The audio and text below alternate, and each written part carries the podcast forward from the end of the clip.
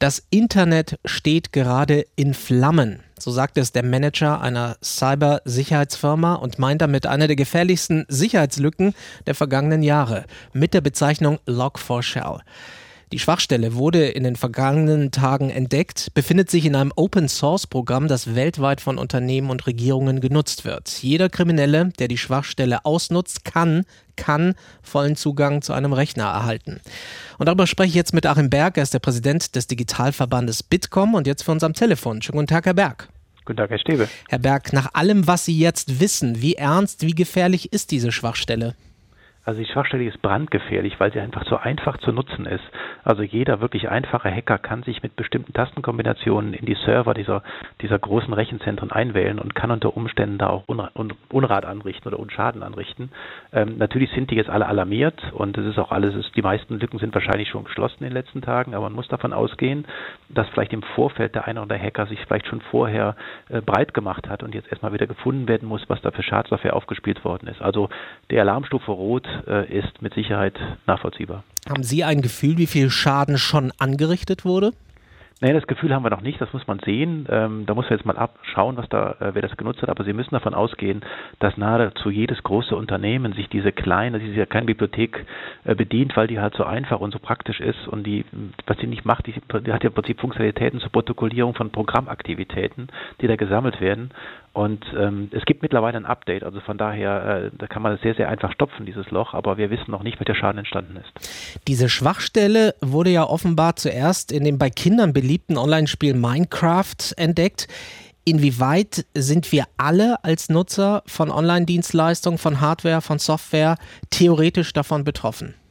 Also im Moment ist es so, dass die größte Gefahr dieser Schwachstelle für Betreiber von Servern und Rechenzentren ausgeht. Die Verbraucher sind erstmal nicht direkt Ziel von Angriffen, aber trotzdem sollte man Updates installieren, auch die Konten grundsätzlich besonders schützen, äh, durch starke Passwörter, durch Zwei-Faktor-Authentifizierung, weil äh, und immer wie immer vorsichtig im Netz sein, weil es kann ja durchaus sein, dass mittlerweile schon die Hacker Daten erbeutet haben und jetzt auch an die End-User oder Verbraucher gehen könnten.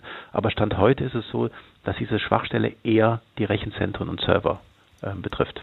Diese Schwachstelle hat es ja auch möglich gemacht, dass Cyberkriminelle Schadsoftware installiert haben, also Hintertüren, die die Kriminellen dann auch noch später, also auch lange noch ausnutzen könnten? Genau das ist der Punkt. Also es kann ja durchaus sein, dass dieser, dass diese Schwachstelle äh, auch jetzt vor einigen Tagen gemeldet wurde, aber schon länger besteht. Und es kann durchaus sein, dass die Hacker auch schon in den letzten Wochen, sehr professionelle Hacker, äh, sich Hintertürchen eingebaut haben in bestimmte Software- oder Serversysteme und immer noch Zugriff haben. Äh, aber das wird jetzt auch geprüft, das muss jetzt völlig überprüft werden. Das ist natürlich jetzt, sind alle alarmiert, aber äh, die Gefahr besteht. Von daher muss man vorsichtig sein, nochmal für die, für die Nutzer äh, Passwörter, mehrere Faktor-Authentifizierung, äh, keine gleichen Passwörter nutzen und sehr vorsichtig im Netz sein, ist jetzt das Wichtigste. Ich frage mich auch, wie kann das sein, dass wir in der Digitalwelt so verwundbar sind, wenn alle Unternehmen, Sie haben es gesagt, alle Serverzentren das gleiche Open-Source-Programm nutzen? Ist das nicht problematisch, weil Kriminelle dann, wenn sie mal drin sind, dann sind sie überall drin? Das ist in der Tat so, aber natürlich auch ein seltener Fehler, weil die Open Source Software hat ja den großen Vorteil, dass jeder reinschauen kann. Also jeder kann sich den Source Code anschauen, kann sehen, ist das sicher. Äh, von daher ist diese Open Source Open Source Software grundsätzlich ja als sicher zu, anzusehen, weil sie halt öffentlich ist. Ähm, ich glaube, was wir daraus gelernt haben, sind, sind zwei Dinge. Auf der einen Seite, äh, dass die Unternehmen auch bei Open Source nochmal einen Sicherheitscheck machen müssen.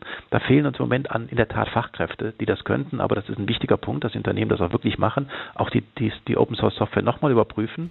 Ähm, das ist der eine Punkt. Und der zweite Punkt ist wie immer, äh, sich immer absichern gegen die Angriffe, auch als, Endkunden, als Endnutzer. Das ist aber gar nicht so einfach, denn Sie haben ja selbst gerade eine Umfrage veröffentlicht, wonach fast 80 Prozent der Internetnutzer in Deutschland sagen, dass sie mit verschiedenen Arten von Online-Kriminalität schon in Berührung gekommen sind. Also das ist ein breites, sehr breites Phänomen inzwischen.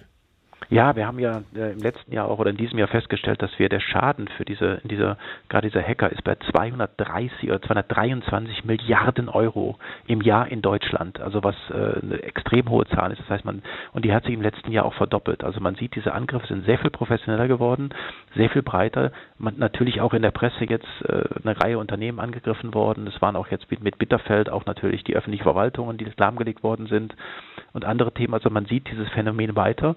Äh, was vor allen Dingen so ist, die Nutzer haben äh, vor allen Dingen Sorge vor illegaler Nutzung der Daten äh, durch Unternehmen und die Infizierung durch Schadprogramme. Das sind die, die, die Themen, die mit über 18 am meisten genannt worden sind. Wenn Sie sagen, es fehlen eigentlich die Fachleute, sind wir da überhaupt aufgestellt, um diesem Phänomen zu begegnen?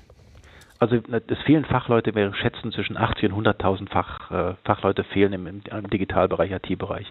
Es wird händeringend gesucht, natürlich haben wir noch jede Menge, das ist jetzt nicht so, als wenn wir keine mehr hätten, aber äh, wir brauchen dringend mehr Fachleute, die sich genau dieser Themen annehmen. Das Thema Sicherheit, äh, Programmierung, Datenschutz und so weiter, das ist ganz, da, vor allem Datensicherheit, das ist ganz wichtig. Und da sind wir in Deutschland einfach angreifbar, weil wir zu wenig Informatiker oder auch sogenannte Bindestrich-Informatiker, also auch äh, Fachinformatiker ausbilden.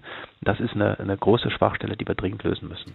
Das sagt Achim Berg, der Präsident des Digitalverbandes Bitkom. Herr Berg, danke Ihnen sehr für das Gespräch heute. Vielen Dank. Inforadio. Wir lieben das Warum.